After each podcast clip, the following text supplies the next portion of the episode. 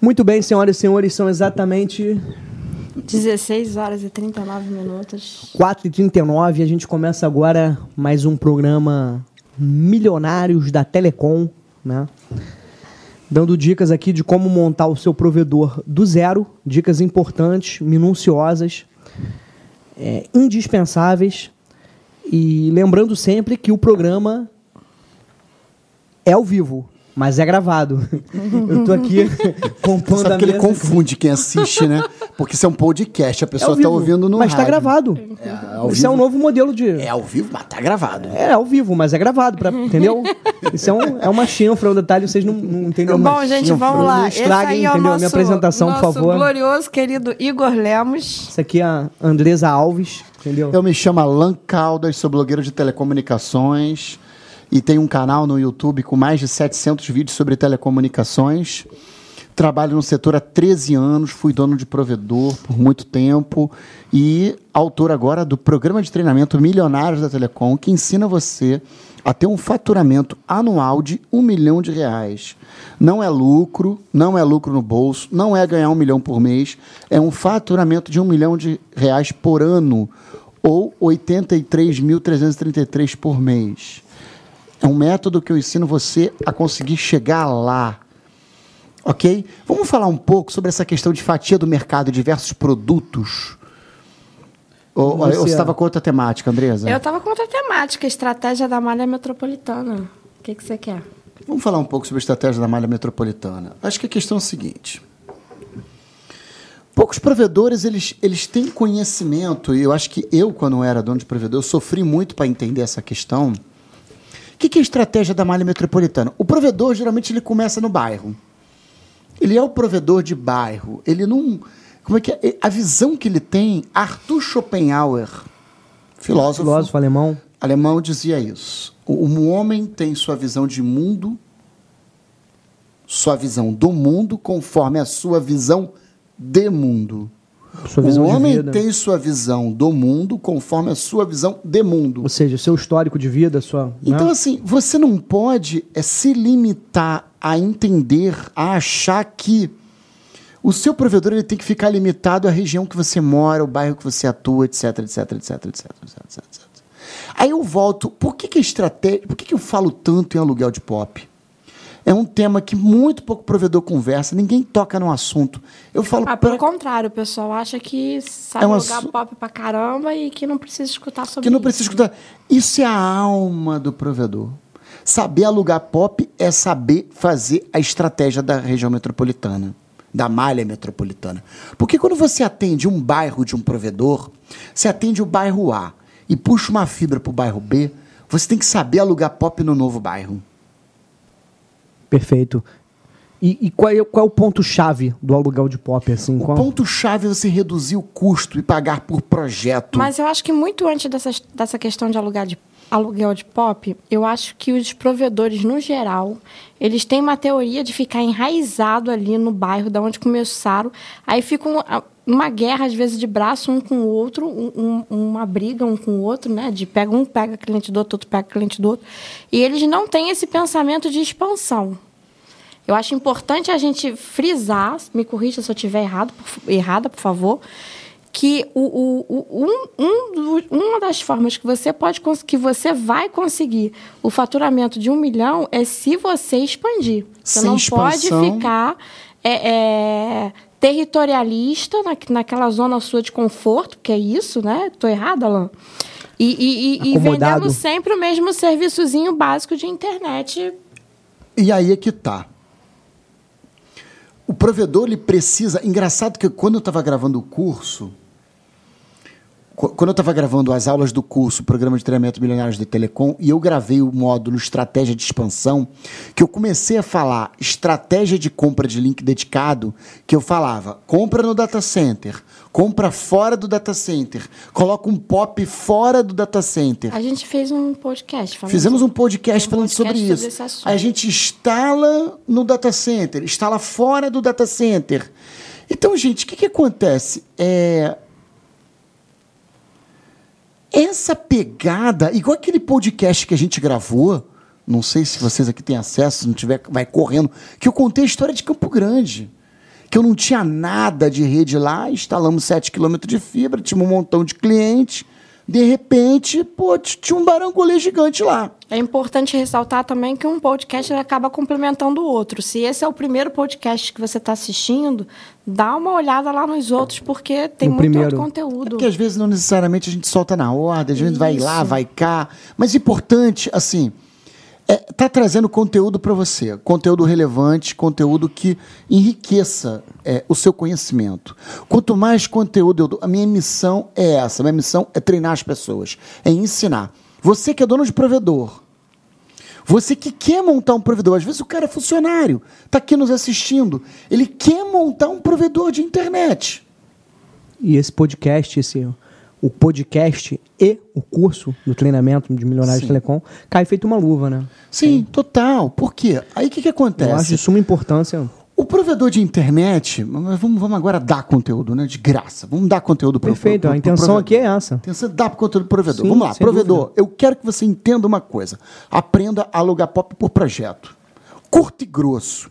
Não pague mensal. Papo de pagar mensal é coisa ultrapassada. Você não sabe o que está fazendo merda. Pague por projeto. Projeto de 4 anos. Tua empresa vai durar mais? Pague por projeto de 5, 6 anos. Pode explicar melhor o que é pagar por projeto e pagar por mensal? Você pode explicar melhor isso pra gente? Então vamos lá. Excelente pergunta, Igor. O cara chega num local e fala assim, vou te dar R$500 por mês. Não tá legal. Fala mais perto do microfone. Eu vou abrir aqui para poder abrir a calculadora. Peraí. Pra quê? Eu faço conta de cabeça. Essa nossa calculadora humana, né? Conta de divisão de cabeça vai dar brabo. Mulher calculadora, né? Então, vamos supor que o cara pague R$500 por mês. 500 vezes, 48 meses, que daria 4 anos, 24 mil. Pague por projeto. Chega para o dono da casa e fala, olha, em vez de você demorar 4 anos para receber 24 mil, vamos fazer o seguinte, dou 5 mil agora por 4 anos. Pô, excelente. Excelente. O cara vai ver 5 ali na mão, vai reduzir o seu custo. O cara tá ali cheio de conta, aqueles 5 mil vai cair como uma luva. Vai pagar menos por mais e quem tá te alugando ainda vai ver uma gordura maior ali na mão, vai encher mais os olhos. Legal, bem sacado. A análise de custos do dono do provedor fica melhor. Porque na cabeça dele... Já se livrou desse custo. Na cabeça dele, aliás, eu falo isso no curso, existe o custo da abordagem, existe o custo do POP, o custo da abordagem do POP e o custo da planta. A planta produtiva... O que é a planta produtiva? Planta produtiva é a rede FTTH. É a rede de switch. É a rede de rádios. Então, assim, vamos lá. Ponto 1, custo do POP. Custo da abordagem, custo da planta. Quando você paga por projeto, aluga POP por projeto, você, meu camarada, você incluiu ali naquele custo e já define, pô, se eu conseguir aqui em 6 meses, 200 assinantes a R$120, você já fez a conta de quanto custou isso. Sim, já... E vamos fazer um cálculo aqui. Detalhou melhor teu custo. Vamos fazer um cálculo aqui. Já se planejou melhor, né? Eu, na verdade, eu queria que você, dentro desse tema de estratégia da malha metropolitana, que a gente começasse do básico. Tipo assim, conhecendo o conceito de anel óptico. O conceito de anel óptico é o seguinte. O provedor vai passar uma fibra para um local. Ele tem que saber que ele vai ter que voltar com a fibra por outro local, que não seja o mesmo. Esse é o conceito de anel óptico. Tem a ver com cair um lado e o outro segura? Total. Por isso que ele lança a fibra por um lado e lança a fibra por outro. Se ele lançou fibra por um lado, lançou fibra pelo outro, quando rompe um lado, o link comuta pelo outro, usando o protocolo Spanning Tree, usando o protocolo EAPS. Spanning Tree é antigo, é suíte, rede bridge, não gosto. Tudo bem, usa o protocolo de anel EAPS. Poucos provedores fazem esse contexto de anel óptico. Pode usar o link aggregation. Poucos têm esse conceito de anel óptico. Muito poucos, verdade. Ou então usa o OSPF. Open Shared Path First. OSPF. Protocolo OSPF. Open Shared First Path. Primeiro caminho primeiro. Tá aí mais 2 dicas valiosíssimas, né? E assim, não só mais um toque assim importante, né, de pagar o POP por projeto e não mensal, né, de você reduzir o seu custo, né? Você, para quem está te alugando, é uma gordurinha melhor, né, um valor mais palpável ali, por menor que seja, por mais que seja menor, é mais palpável. Então, quem está te alugando é até mais interessante, né, Alan, do que receber pingado ali, né? Cara, receber 5 mil ali na mão. A American Tower só paga por projeto, né? Ela dá 300 mil por 10 anos de aí, torre. Né? Então, tá aí outro doc valiosíssimo e outras questões técnicas, né, Alan, que você está, né, dando aqui, que é muito importante. É difícil num podcast ensinar a questão dos protocolos, porque realmente precisaria de um quadro, etc. Mas deu uma pincelada boa aqui. Mas já deu uma pincelada boa. Isso aí, ainda mais conteúdo. Lá, eu ainda tô presa no anel. Que se você encontra aqui no podcast, imagina no curso de treinamento Milionários da Telecom, né? Sim. À medida que você faz um anel, né, ele é um anel, é um círculo, né, mas ele pode ser um círculo em U. É, assim. Ele pode ser um círculo em U. Um círculo em U é ótimo, círculo, né? Em U. Na verdade, é você fechar extremidades, né? Sim. O conceito do anel seria, trazendo para o termo leigo, é você fechar extremidades. E eu acho que isso é importante na estratégia de malha metropolitana, e me corrija se eu estiver errado, e os provedores não se atentam muito a isso, porque à medida que você vai pelo lado direito, tu vai pelo lado esquerdo, tu vai ali captando um cliente para tudo quanto é que é. Show de bola, excelente observação. Se você passa uma fibra pela rua A, se você passa uma fibra pela rua B, tu tem cliente na rua A, tu tem cliente na rua B. Você melhora a sua logística de captação, né? É claro, você vai ter mais rede. Tem mais rede da proteção para ambos os lados. E dali você vai abrindo caminho. Agora, lembrando que numa fibra metropolitana, quando se abre a rede, quando se abre a fibra, você gasta um pelo, né? Você vai gastar uma fibra de um cabo de várias fibras. Em geral, os provedores passam fibra de um cabo de 12, que é o cabo mais barato. Talvez o Igor não vá... Não sei se o Igor já viu uma fibra aberta. Não, sinceramente não. Eu ficava mais na parte de marketing lá do escritório. Quando você abre ele tem vários pelos dentro, né? O mínimo de 8, é isso? Não, tem mínimo de 1. Ah, tem. Pelo no caso, seria aqueles fios metálicos assim dentro da... Não, ele não é um fio metálico, não. Pelo contrário, a fibra... É um fio de vidro. A fibra é um fio de vidro. Entendi. Só que é um cabo grosso, assim, como se fosse no microfone. E assim, né? Que quando você decapa, ele vem vários cabinhos coloridos. Como se fosse um pincelzinho. Perfeito, eu sei como é que é. Aí quando você decapa aquilo ali, tem uma fibra de vídeo. Eu já fusionei fibra. Entendi. Você já fusionou fibra? Já. Você não lembra disso? A Andressa então, tarimbadíssima, né? Então o que acontece?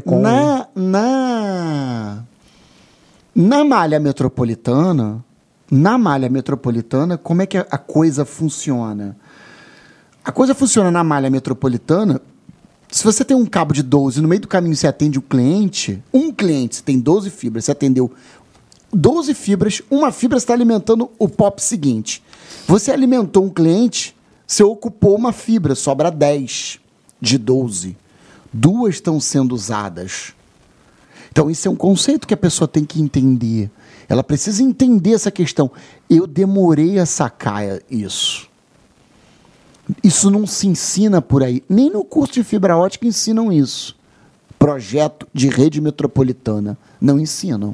Tá aí, mais um toque. É uma parada da vida, que aprende com a vida. Quer dizer, agora não aprende com a vida, porque eu compilei isso num curso. Perfeito. Eu tive que compilar isso num curso, porque a enxurrada de comentários e perguntas que eu recebo todo dia nos meus canais do YouTube, e-mail, etc, etc, é muito grande. Boa. Por exemplo, eu já escutei alguém te perguntar assim, Alan... eu passo fibra de quantos pelos, né? Quantos pelos? As pessoas me perguntam isso. Então, eu acho que o cabo de 12 é o cabo hoje mais bacana de usar. É. Muito versátil. Tem gente que, para economizar, usa fibra de 6. Você pode, assim, explicar melhor assim, o que seria o cabo de 12 e de 6? Pode... São detalhar melhor, são pelos, mas... É um cabo único, como se fosse esse cabo aqui, e dentro dele tem 12 pelos. 12 fibras, é isso, exatamente isso, 12 ou 6. Aí quando eu falo 12 ou 6, entendi, é isso mesmo. E cada uma é usada numa conexão ponto a ponto. Entendi. Ponta A, ponta B. Entendi. Só para ficar mais claro, né, para nossa audiência. Não quer dizer que você vai atender uma pessoa só. Não, você pode atender uma e depois usar essa mesma fibra no segmento. Então, assim, tem que entender um pouco essa lógica. Essa lógica eu explico muito bem no curso, e algumas aulas aqui também, ao vivo, etc., eu também explico bem essa lógica, também é bacana. Entendi. Entendeu? Entendi. Essa é uma outra pegada que a gente faz, muito importante. Agora, há de se entender que há uma análise de custos, e eu separo o bem chamado custo da abordagem. Do que se trata isso aí? Você pode... Calma. Porque eu estou avançando muito no tema, né? Calma, porque eu gosto de desmiuçar as coisas. Por exemplo, tem um outro conceito aqui. Backup via transporte de terceiros. Backup via transporte de terceiros é quando você monta um POP lá longe. Sei lá, você esticou uma fibra de 10 quilômetros, montou um POP... É aquele caso que você falou no outro podcast de Campo Grande? De Campo Grande. Utilizar o transporte de outro... Mas lá não foi backup, lá foi tudo. Porque eu levei o link, eu comprei o link do transporte, eu comprei 2 transportes. Mas existe o caso em que você leva uma fibra flat e chega no final, você contrata um transporte como backup. Ou banda larga, também já fiz na banda larga. Tem muita gente que vai dizer que não é ético, que não pode, não sei o quê. Funciona. É considerado um gato? Não. Gatilhozinho. Não é gato, não gatilho. Gato não é gato. É um gato, gatilho não. Que eu digo de uma emendazinha. Se é ilegal, talvez contratualmente, mas não chega a ser um crime. Crime não é. Crime não é. Talvez seja, uma quebra de contrato. Talvez o contrato não permita fazer isso. É dúbio, é dúbio. Há dúvidas. Então, na dúvida, eu não tenho nada a ver com isso, tá? Com essa... não é isso que eu quero dizer. Eu quero dizer o seguinte, tem provedor, por exemplo, do Nordeste, que assiste meu podcast, assiste minhas aulas, e fica me procurando assim, Alan, eu tenho 100 megas e quero muito abaixar o preço do mega. Eu falo, cara, tu tem só 100 megas, busca uma banda larga loucona aí, meu irmão, e transporta a banda larga até você. Como é que seria isso? Pode explicar? Seria ele ir num centro metropolitano, numa região metropolitana, contratar uma banda larga, uma ultra banda larga de 100 mega, 200 mega, transportar ela no rádio até o local dele. E aí ele fica com o link dedicado, mas a banda larga, a ultra banda larga. É quase a mesma coisa que tu for ali na Rua da Alfândega, comprar uma bugiganga... E revender. Entendi. Ele revenderia a banda larga e o link dedicado, não? Ele iria usar a banda larga, mas também teria um link dedicado, porque a banda larga não é confiável. Entendi. Ele teria as duas coisas para fornecer, para repassar. Ele iria usar as duas coisas no limite, no limiar de que quando a banda larga caísse, o link dedicado cobriria, ficasse segurando, a banda lento, larga. Mas segurando. Mas, porém, nos horários de pico, ele estaria com os dois somados. Portanto, ele não gastaria tanto dinheiro. Até que ele formasse um valor tal qual o tamanho do link dedicado fosse tranquilo. Entendi. O suficiente de receita para ele poder ficar independente. Entendi. Tá claro, legal. E expandir através de backup via rádio é aquela história que você contou lá de Angra do Reis.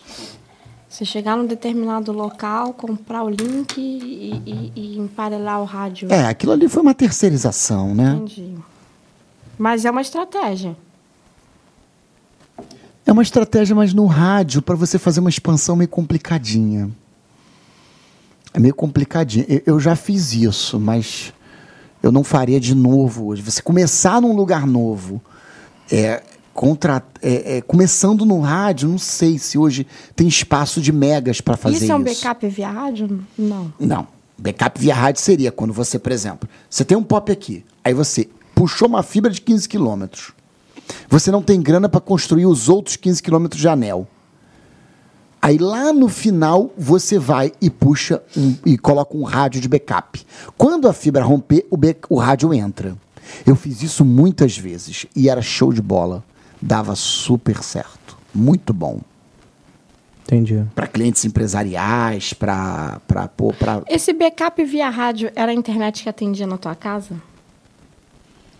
Não, a internet da minha casa era via rádio, não é um backup. Entendi. Quer dizer, hoje, na minha casa, por muito tempo eu tenho Vivo, né? Que é uma merda, e o rádio.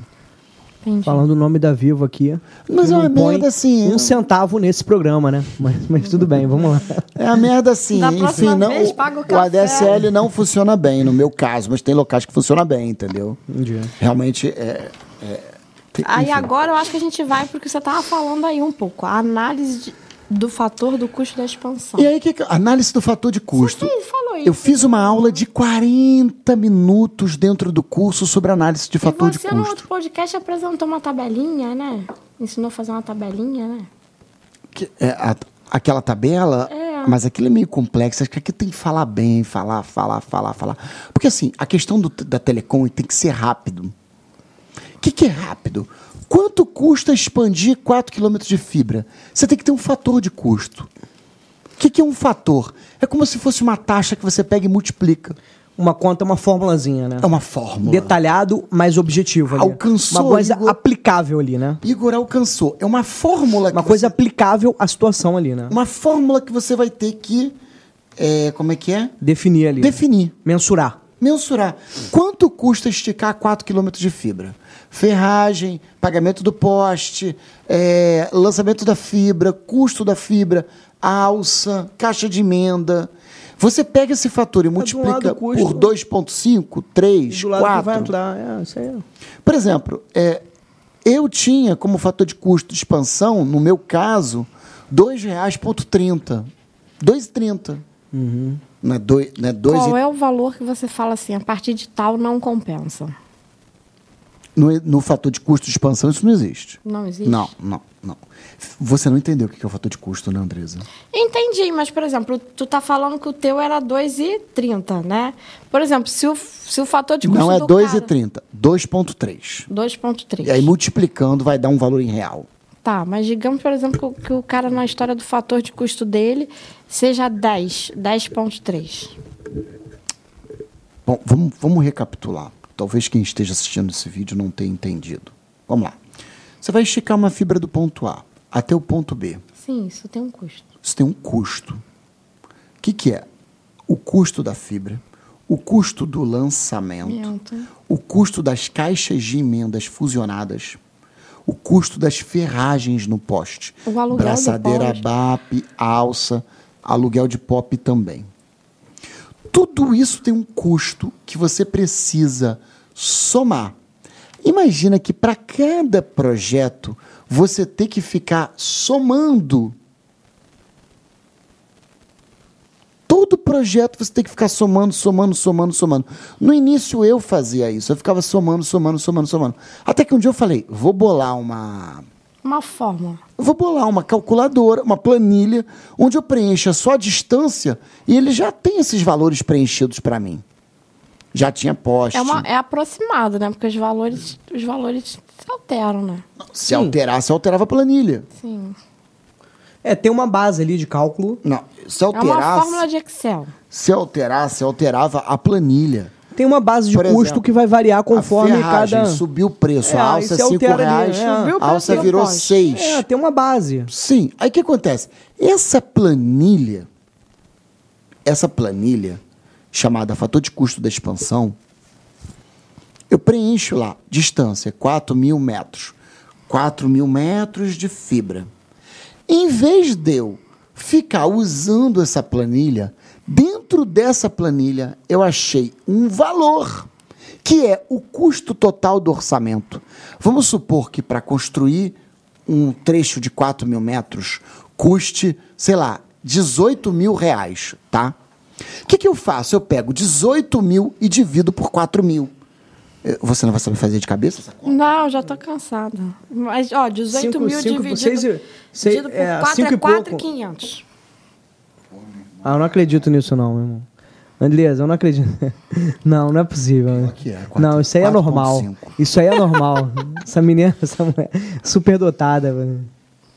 E aí, o que acontece? Eu sou muito ruim em matemática, né? Isso é, mas... Se 4 mil metros de fibra lançado custa R$18 mil, eu peguei 18 mil e dividi por 4 mil. Então, o meu fator de custo é 4,5. Significa que, com base no fator de custo de 4,5, eu posso calcular qualquer outra metragem. Quer um exemplo? Eu vou lançar 12.500 metros de fibra. 12.500 metros de fibra multiplicado por 4,5. Vai me custar 56.250. Entendi. Por quê? Porque o fator de custo... Porque o fator de custo já está criado. Entendi. Eu ensino a criar esse fator de custo. Para quê? Para que você seja rápido na produção... Para otimizar o teu cálculo ali. Você seja rápido na produção da análise de custo para você ver se vale a pena ou não. Ah, eu vou lançar uma fibra de 12 mil metros, vou lançar 12 km de fibra, poxa, me custa 56 mil. Aí você vai para aquela pergunta, vale a pena ou não vale a pena? É, isso ajuda muito na tua operação, né? Viabiliza, assim... Viabiliza melhor, né? Exatamente. É isso que eu quero dizer. Exatamente. Chegamos onde eu queria na questão do fator de custo da expansão. Muitos provedores esbarram nesse problema, tá? E não sabem fazer isso. Eu num outro podcast, eu fiquei com uma questão que, às vezes, os provedores eles querem expandir e não tem financiamento. Não tem grana. Tem grana. O que você... A gente pode falar um pouco sobre isso? Eu acho que o provedor... faz uma conta simplista do tipo, não tenho grana, não expande.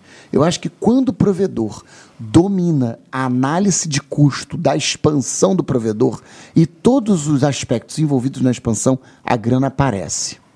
Porque, olha só, quem é organizado vai pegar dinheiro emprestado no banco a uma taxa de 4% ao mês, 3% ao mês. Se você comprar fibra, você compra fibra a 1,5% a 2%. Ao mês. Qualquer expansão, qualquer planta produtiva de FTTH rende mais do que isso. O que os provedores não sabem é trabalhar, expandir. E ter organização financeira para isso. Eu ia falar agora exatamente isso. E ter organização financeira para isso. Fazer um planejamento... Eu acho que eu observo muito isso, né? Às vezes os provedores são pessoas muito humildes. Ok. Né?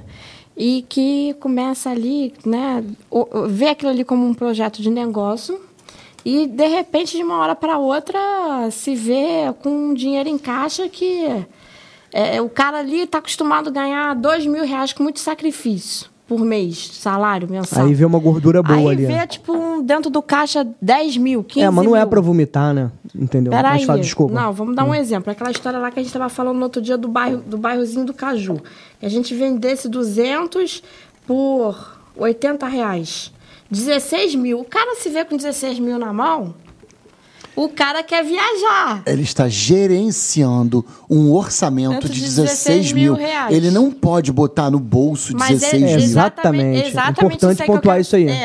É óbvio que o cara tem que ter um salário, porque ele tem que pagar as contas de casa, tem que fazer o mercado, a carne está cara, inclusive. Não, mas aí ele vai da retirada dele. Calma aí. Eu quero perguntar ao Alan justamente isso. O que você diz para o cara desses 16 mil, o que o cara pode tirar para ele de salário e o que o cara desses 16 mil ele tem que separar para ele se expandir em estratégia?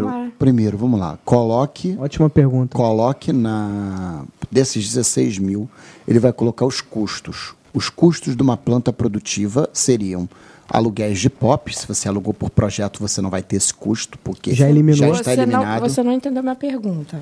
Eu entendi. Eu estou respondendo. A resposta é complexa. Tá. De 16 mil, você quer saber quanto que ele deve botar no bolso ou não? De retirada para ele. Eu acredito que assim, porque eu acho que os provedores cometem um erro. Eles pegam esses 16 mil e ele já quer comprar um carro, já quer viajar, já quer aquilo outro. Ele está respondendo. Eu estou querendo dizer o seguinte, não estou falando que o cara quer expandir agora. Ele faturou 16 mil. O que você aconselha que ele guarde para mais à frente? Quantos por cento? Vou chegar lá. Tá, tudo bem. Dos 16 mil, ele tem que amortizar o empréstimo que ele fez. Se não puder matar, ele tem que pagar a prestaçãozinha dele. Em algum momento, para faturar 16 mil, ele pegou algum dinheiro emprestado. Se não pegou dinheiro emprestado, ele pegou do patrimônio dele. Ele pode ter tido uma rescisão, de alguma coisa assim, vendeu um... Não importa. Saiu de algum lugar. Não importa. Ele não faturou 16 mil sem fazer investimento. Sim, claro. A rede, a planta produtiva... De algum lugar saiu. Então, ele precisa amortizar esse investimento. Devolver esse investimento para a origem dele. Então vamos supor que para faturar 16 mil ele gastou 40 e foi um empréstimo de 48 meses. Então dos 16 mil ele vai tirar a prestação desse empréstimo. Ok? Perfeito. A prestação do empréstimo. Não é para matar. Não é para matar. Mas não vai dar também. Se ele gastou 40 mil, aí ele tinha uma poupança de 40 mil. Botou lá e está faturando 16 todo mês. Ótimo. Então ele tem que devolver e formar essa poupança de novo. Sim, ok? Sim. Ok. Para depois disso começar a ter o lucro. É uma questão de segurança. Segunda sugestão. Precisa pagar os custos do provedor. Folha de salário, link dedicado, aluguéis. Em último lugar, e outras despesas, que eu não sei quais são as despesas que o provedor tem.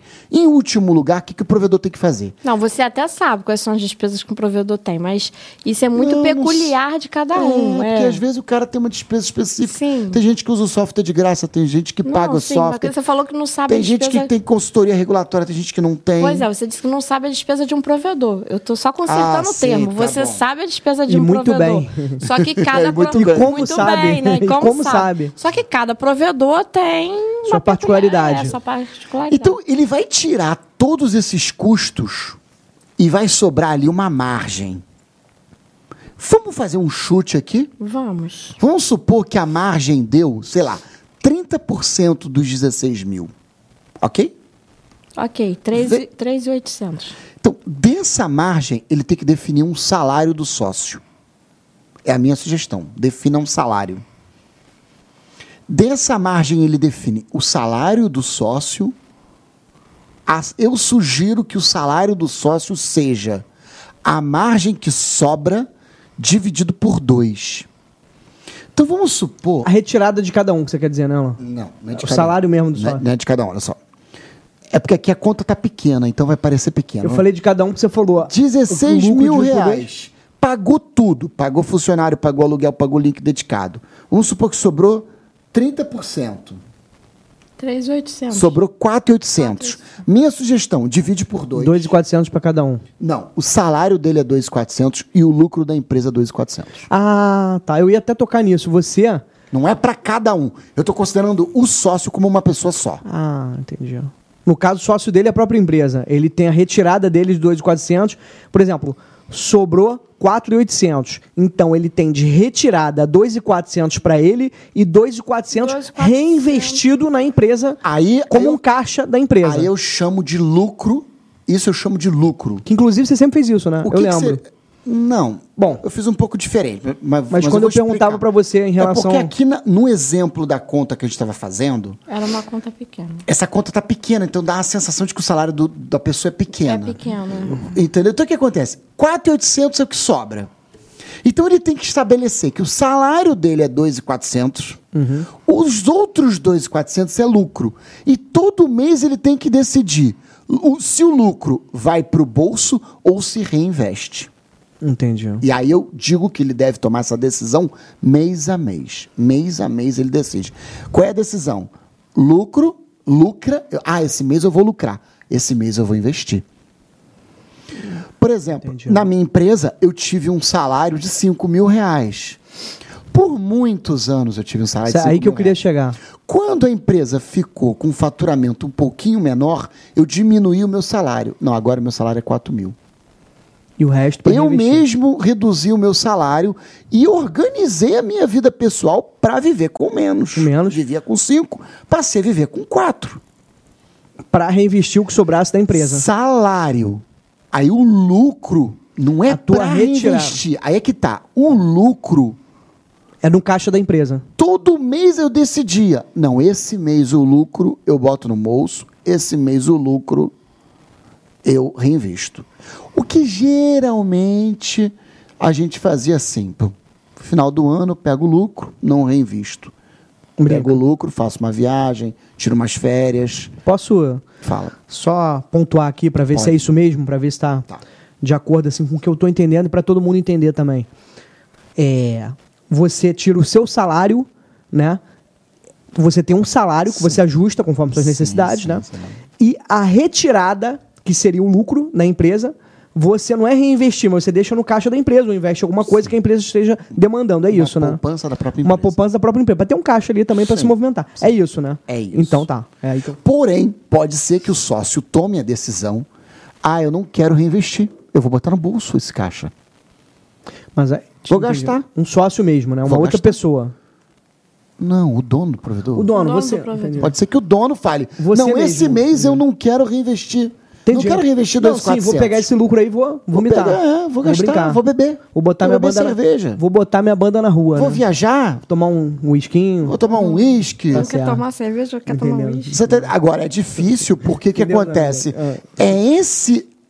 É importante o provedor estabelecer um salário para si próprio. E viver dentro daquela realidade. E viver dentro do seu salário. Não se lambuzar. Não. Eu tinha essa bagunça. Antigamente, a minha vida era mozona. Como é que era? O dinheiro da empresa entrava, aí eu levava o cachorro no pet shop, passa o cartão da empresa. Não, isso eu não acredito, não. Sério? Isso é coisa de madame, né? Eu levava o cachorro no pet shop, passa o cartão da empresa. Paga o banho do cachorro... É coisa com... meio de madame. Paga o banho do cachorro com o cartão da empresa. Saiu na balada, acaba enrolando. Fez uma acaba conta, misturando tudo. Saiu com os amigos, não, tem, porque empresa geralmente tem muita grana, né? É. Saiu na balada, não, paga o negócio de todo mundo. Cartão da empresa. Isso é o que compra Andressa... coisa pessoal, cartão da empresa. Isso é o que a Andressa pontuou aqui, que não se deve fazer. Né? E é um conselho muito sábio. Né? Aí o que acontece? Muitas vezes eu fui fazer investimentos na empresa, comprar coisas, pô, a empresa não tinha dinheiro. É porque vai de pequeno em pequeno, tem aquela história. Pequeno em pequeno. A galinha enche o papo, mas também esvazia a conta. É síndrome da dieta o nome disso. Síndrome da dieta. O que é dieta? Não, vou comer só esse docinho. Só esse pedacinho aqui. Só essa balinha. Só um toquinho de refrigerante. E quando vê, já... Você soma tudo já isso. Legal. Você já boicotou sua dieta. Você boicotou sua dieta. E aquele esquema também que não é o seu caso, que você desde novo, eu te conheço, não é puxando o saco, sempre deixando muito claro isso. Te conheço desde novo. Com obas e olás, e a partir dos 20 anos, 20 e pouco, a gente ficou amigo legal, sim, né? Sim, de criar intimidade, uma intimidade de amigo legal. Você sempre foi um cara muito maduro e... Eu e Igor somos amigos há mais de 10 anos, né? Mais. Assim, tem uns 20 anos de se conhecer 20 anos. E talvez uns 15 de amizade legal, sim, entendeu? Verdade. Enfim, tem aquele esquema do pontuando que a Andressa trouxe pro começo aí, do cara que tá com caixa legal, o cara tinha um saláriozinho de 2.000, aí abriu uma empresa... Botou 16 mil na mão. Fez uma gordura boa. Não é pra se lambuzar, aquele ditado, né? Urso novo, vem mel demais, se lambuza, né? Não é. É pra se organizar. Não, a gente tá brincando aqui, sim, mas isso é sério, né, Alan? Tem que diferenciar de gerenciar um orçamento grande de ganhar muito dinheiro. Exatamente, é isso aí. Então, o que eu fazia? A minha empresa era mozona. Aí um dia eu contratei um consultor, o consultor fez uma análise das contas, pegou tudo que eu gastava e falou, Alan... Eu tenho que definir um salário para você. Eu falei, quanto tem que ser meu salário? Ele falou, seu salário tem que ser 13.500. Eu lembro que você botou um consultor financeiro. Né? Você, com toda a tua tarimba, anos de empresa, anos de telecom, você teve que... Você botou humildade para entender humildade que botar eu não entendo bem dessa... Consultor financeiro, qual era o nome dele? Pode falar. Era Eugênio, colombiano. Eugênio, ele sentava ali 2 vezes por semana, via tua contabilidade. Disso, lembro, né? Claro. E o cara tinha um negócio dele também, paralelo. Tinha um negócio dele. Né? E... Você, com toda a sua expertise, né, de empresa telecom, você teve que, né, ter um consultor financeiro ali para te clarear as ideias ali, para se organizar, né, financeiramente. Então o que acontece? Ele pegou e definiu para mim, Alan, seu salário tem que ser 13.500. Eu falei, pô, mas eu só vou ganhar isso? Ele falou, não. Você tem que viver com isso. Se a sua empresa der lucro, olha o Ceará aí, se der lucro... Aí você ganha mais. Se não der lucro, você não ganha mais. Você vai viver com 3.500. Perfeito. E aí eu organizei a minha vida. Parei de gastar o pet shop do cachorro com o cartão da empresa. Eu não estou acreditando até agora no pet shop. Parei de pagar... Eu também não estou acreditando. Parei de pagar a conta da Night com o cartão da empresa. E aí eu peguei o cartão da empresa, deixei no escritório, dentro da empresa. E eu pegava meu cartão, abri uma conta pessoal. Todo mês eu pagava o meu próprio salário, eu vivia com aquele salário. E minha conta pessoal nem cheque especial teve. Faz bem. Nem eu deixei ter, porque eu já tive no passado e me enrolei. Não, isso aí não compensa. Virei empresário grande, passei a ter muito dinheiro e... Tem que viver com o que tem, meu amigo. Chequezinho especial de 15 mil. Sai fora. Chequezinho especial de 40 mil. Eu falei, eu não quero. Cara, até quem tem dinheiro... O gerente do banco implantava automático. E eu ia lá, voltava e falava, eu não quero. Não pode falar o nome. Pode falar, é do Itaú. Mesmo. Não, porque eu não ponho um centavo nesse programa, entendeu? Entendeu? Então, o que acontece? Eu vivia com aquele salário. Aí, se o provedor desse grana, aí eu tirava mais, aí eu tirava menos. Entendi. Tem que viver... Isso aí é até uma lição para a vida, né? Independente da... E aí paralelo você tinha um upgrade. tem que viver com o que tem, né, cara? Upgrade do quê?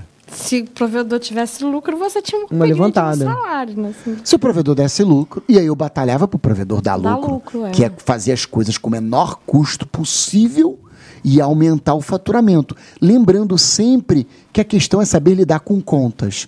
Quando eu aprendi a manipular as contas, fator de custo de expansão, estratégia de expansão, aluguel de pop, quando eu soube lidar com esse assunto bem, ó, eu voei. Deslanchou. Voei. Que é fundamental, né, cara? E ó, é um sopro, ó. Rápido, imagino. Porque tá organizado financeiramente, né? Quando tá organizado financeiramente... Flui, a coisa flui, meu irmão. Flui rápido. Só pra não... Só de você não ter a dor de cabeça, de você acordar todo dia endividado? É, né? Claro, pô. Porque o provedor sem crédito, meio caminho andado, título protestado, meu irmão, aí não pode comprar nada fiado. Só se enrola. Não sabe lidar com...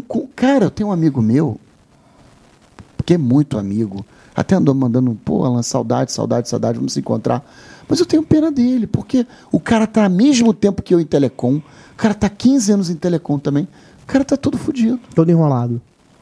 Nome sujo. Isso é falta de organização. Empresa suja, perdeu não sei o que, não sei onde, o cara não tá bem financeiramente, não construiu nada, não comprou um apartamento, o carro dele é novo, mas tá financiado, nem carro pago ele tem. Eu fico com pena, porque eu falei, cara, todos os passos que esse cara deu até hoje... Foi todo enrolado e tudo questão de gestão financeira. Entendi. Eu queria trazer um negócio... Me lembrou uma música aqui. Você conhece essa pessoa, sabe quem é, né? Eu tô aqui talvez imaginando. Fala aí a música, Andressa, só pra não passar despercebido. Você, todo enrolado, meu camarada, como é que é? Eu não conheço a música do Bezerra da Silva. Bezerra da Silva, mas é só um momento de descontração. Tá. Deixa eu... Posso só apresentar um negócio? Claro. Você sempre falou o seguinte, é um clichê, mas faz sentido, tem relevância, que organização é o segredo para o sucesso. E você observa, eu tenho intimidade com você na sua vida pessoal, um cara muito organizado, e se organizou financeiramente na sua empresa. Né? Vida pessoal organizada... Estou trazendo isso porque tem relevância para a resenha. Olha só, vida pessoal organizada, sucesso profissional. E organização também financeira na empresa, importante, né? Claro, você tem sua vida financeira organizada, sucesso profissional. Só para não passar despercebido, tudo vai importante. Bem se você tá bem. Né? E só para fechar aqui esse ponto e partir para outro, para Andressa puxar outro aqui. Já estamos caminhando para o fim do podcast. Eu tenho um amigo que ele é gerente de um banco, um grande banco, até do governo, não vou falar o nome, porque eu não ponho um centavo nesse programa. E, sem querer ser repetido. Pô, cara. Caixa Econômica. Pô, não bebê mesmo. Então, não vou falar, não. Cara, ele é gerente de banco de muito tempo, sei. Muitos anos, não vou falar o nome dele. Gerente de agência de cliente baludo, do governo alto. Tá. E nego se enrola. Cara com entrada aí de 20 conto limpo aí, 15 conto limpo. E nego consegue se enrolar com cheque especial. Consegue, claro. Porque consegue. É uma armadilha. Só isso que eu queria acrescentar. Pode puxar, né? Entendeu? Então consegue. Não é bom. É isso, só pra me perguntar. Considerações finais, Andressa, pra gente encerrar nosso podcast semanal. Cara, olha só. Eu acho que custo aproximado por papo, você já falou bastante coisa. É claro que tem gente nova entrando no programa. Mas aí tem pessoa pode novas, voltar, né? Tem pessoas novas descobrindo. Eu só acho assim... As pessoas, quando eles viram empresário, as pessoas gostam muito de encher a boca e falar, eu sou empresário, e aí elas se dotam de um poder e não causam uma humildade de entender que elas precisam escutar experiência de outros empresários para elas não errarem. E essa coisa que a gente está falando aqui de estratégia de malha metropolitana, aluguel de pop, é uma coisa que quase todo provedor tem a vaidade de falar, eu não preciso escutar esse assunto. Não tocam nesse assunto. Não, esse assunto aí, Alan, está dominado. Não, isso é soberba. Tocam nesse assunto e gastam rios de dinheiro com isso desnecessariamente. A mola mestre de expansão de um provedor.